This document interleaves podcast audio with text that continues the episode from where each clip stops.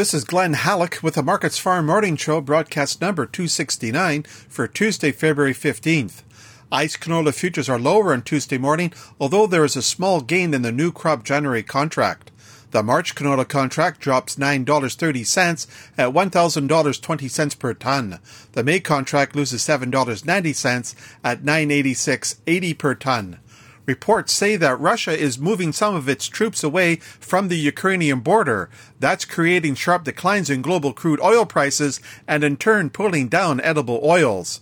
There's a significant drop in the Chicago soy complex along with losses in European rapeseed and Malaysian palm oil. After starting a little higher, the Canadian dollar is now lower on Tuesday morning. The loonie retreats to 78.32 US cents compared to Monday's close of 78.51. The United States Department of Agriculture reports a private sale of 101,000 tons of soybeans to Mexico.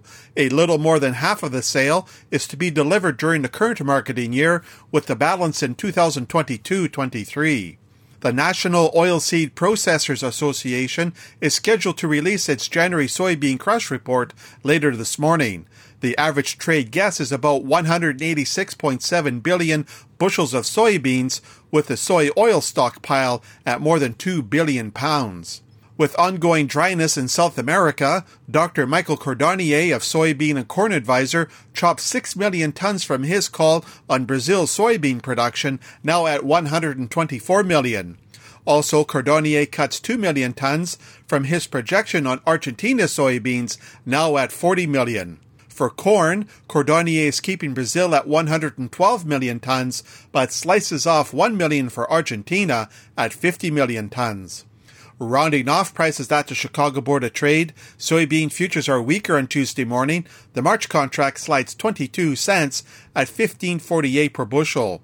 March soy oil falls more than 1.1 cents at 64.69 US cents per pound. March soy meal gives up $6.5 at 441.90 per short ton. Corn futures are weaker this morning. The March contract slides back 15 cents at 640 and a half per bushel.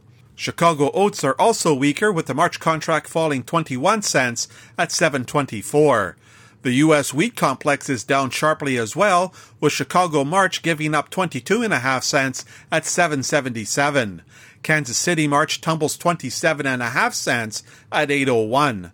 And Minneapolis March drops 21 cents at 945.